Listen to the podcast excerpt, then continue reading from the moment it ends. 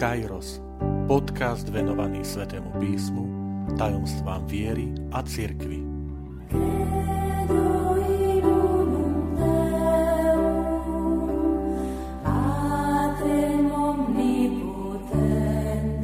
Štyridsiata časť Používajme Božie meno s úctou, lebo je sveté. Vitajte pri počúvaní tohto podcastu. Volám sa František Trstenský, som katolícky kňaz, farár v Kešmarku a prednášam sväté písmo na Teologickom inštitúte v Spišskom podradí. Milí priatelia, často sa pri druhom Božom prikázaní stretnem s námietkou, veď je to len meno. Chcem sa preto v tejto časti môjho podcastu venovať vysvetleniu druhého Božieho prikázania nevezmeš meno Božie nadarmo. Ako je to najskôr v tom biblickom chápaní? Dať niekomu meno znamená prevziať za neho zodpovednosť a dostať ho do starostlivosti.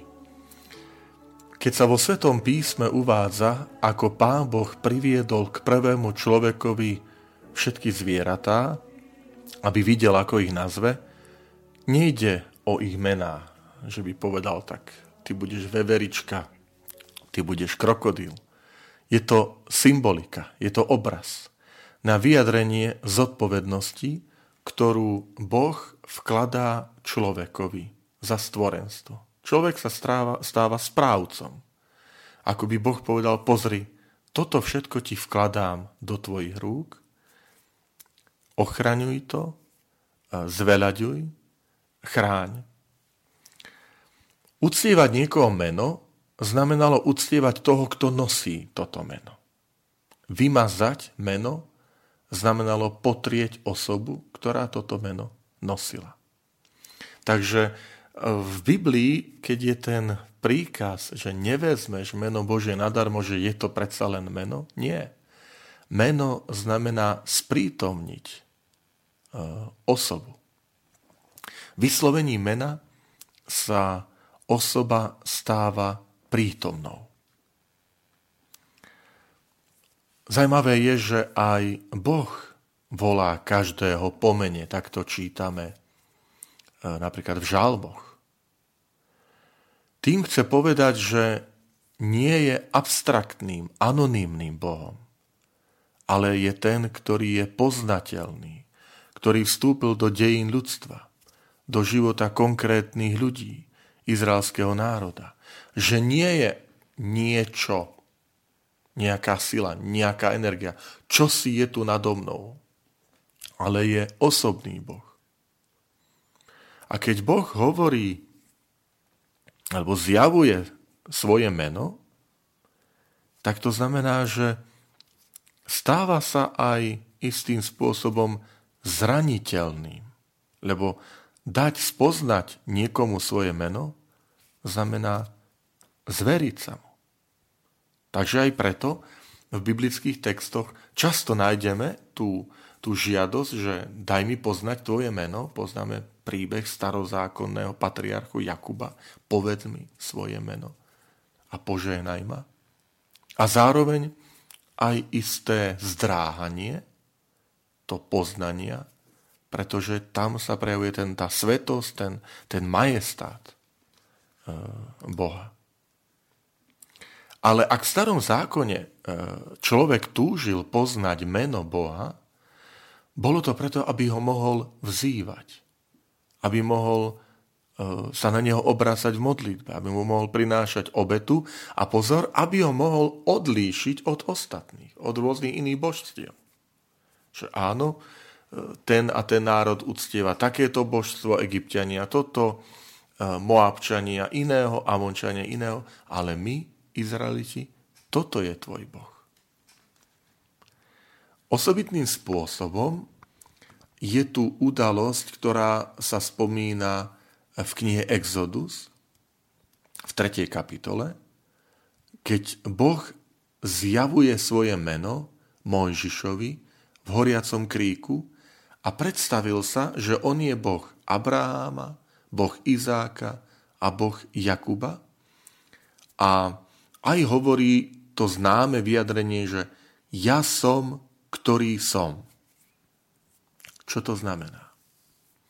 V tejto udalosti si spomínam na môjho profesora hebrejčiny v Jeruzaleme, františkána, volal sa Alviero Nikacci, ktorý ten výrok ja som, ktorý som, prekladal doslova takto.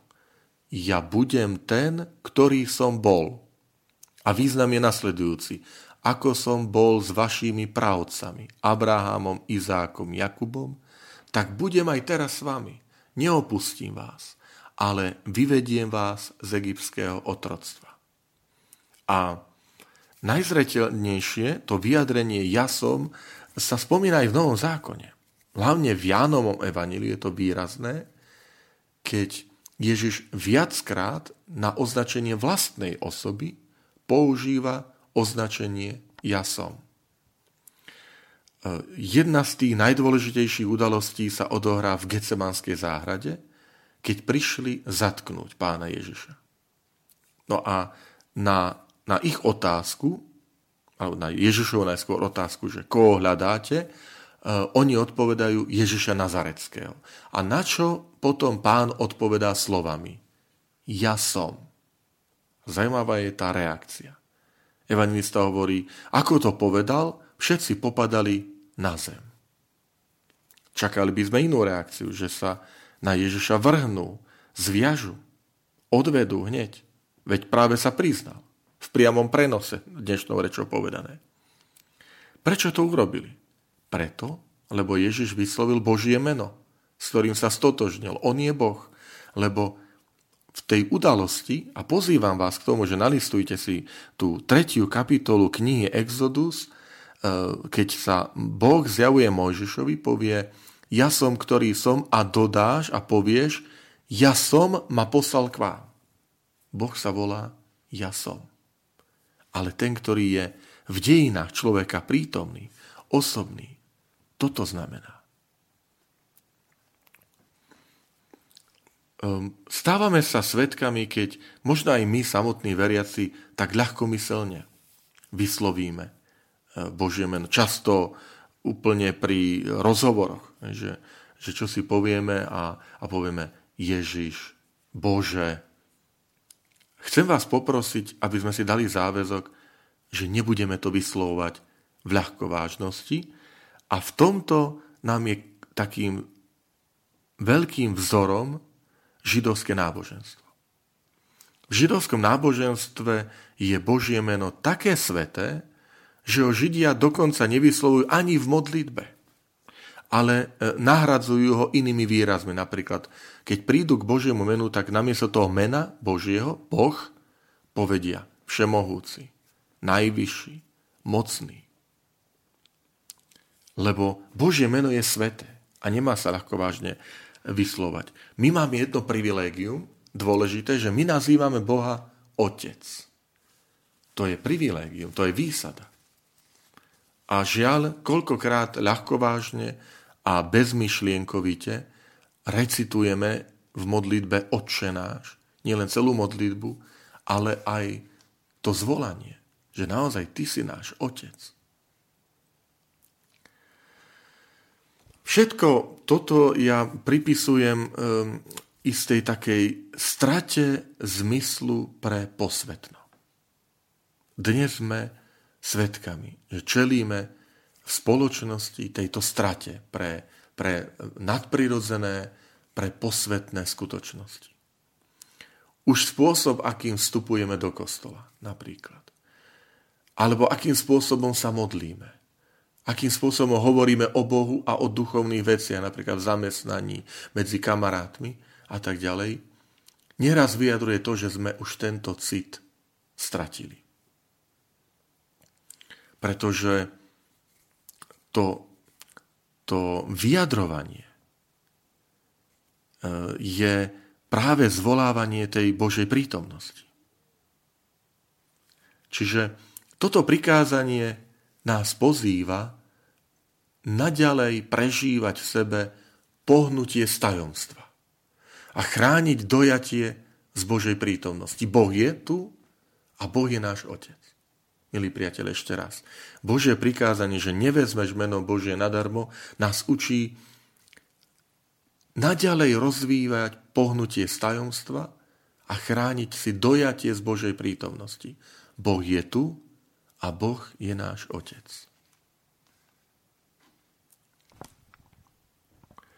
Samozrejme, je tu ešte jedno označenie a to je slovíčko kresťan.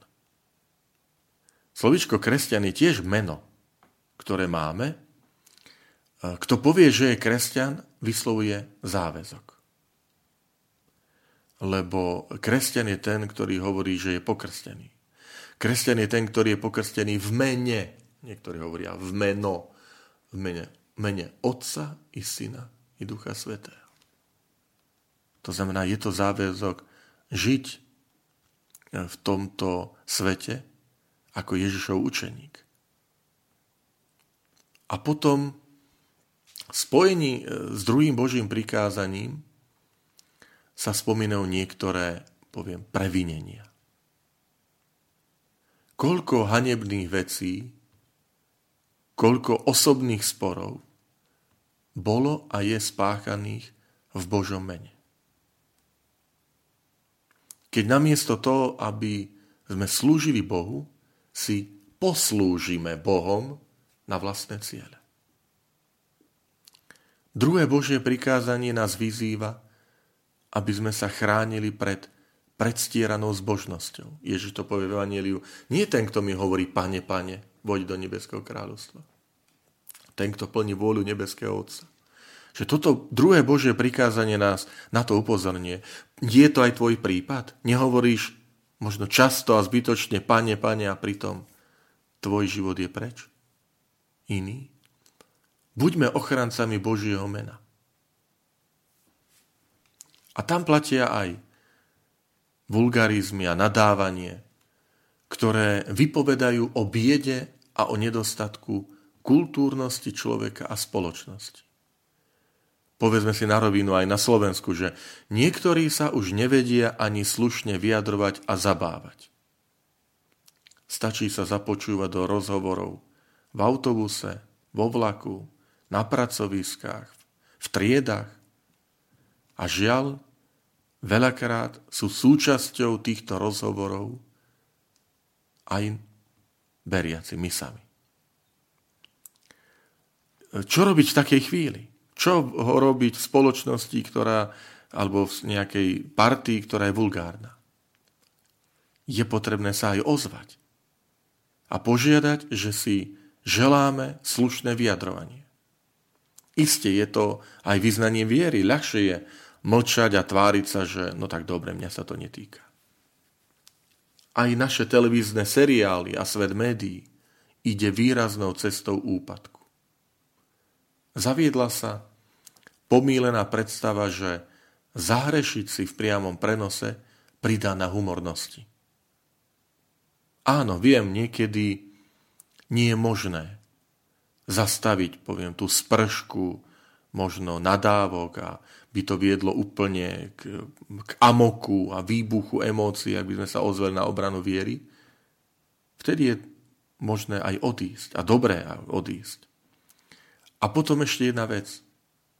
Sveté písmo hovorí, že účinným nástrojom proti zlu je vždy modlitba a pôst za tých ľudí. Modlitba a pôst.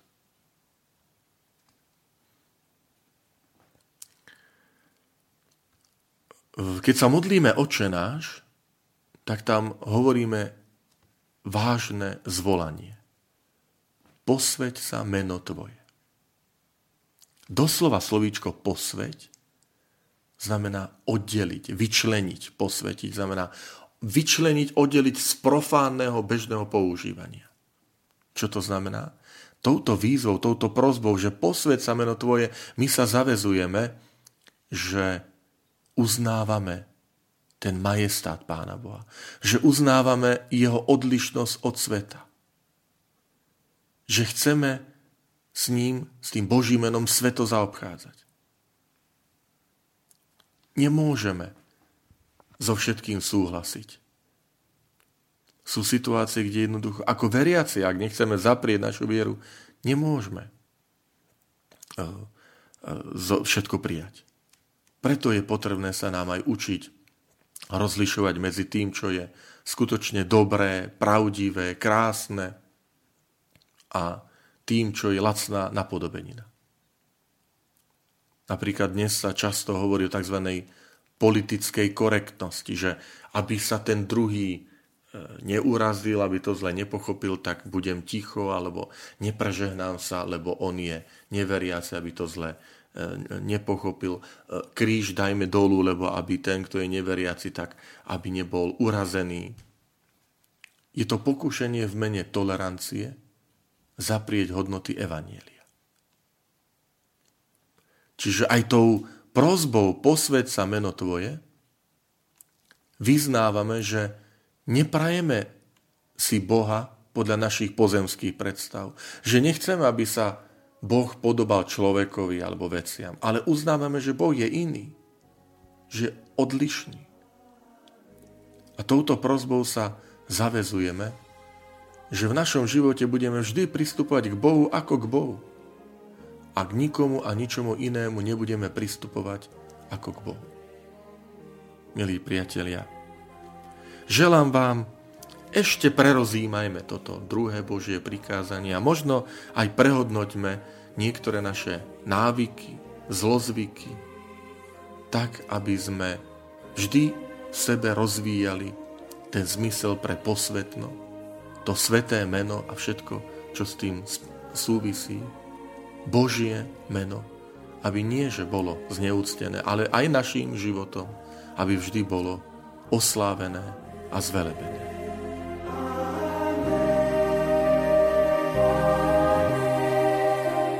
Ďakujem, že ste počúvali tento podcast. Teším sa na ďalšie stretnutie s vami. Sledujte naše aktivity na web stránke farnosti Kežmarok www.fara.kezmarok.sk alebo na Facebooku farnosti Kežmarok.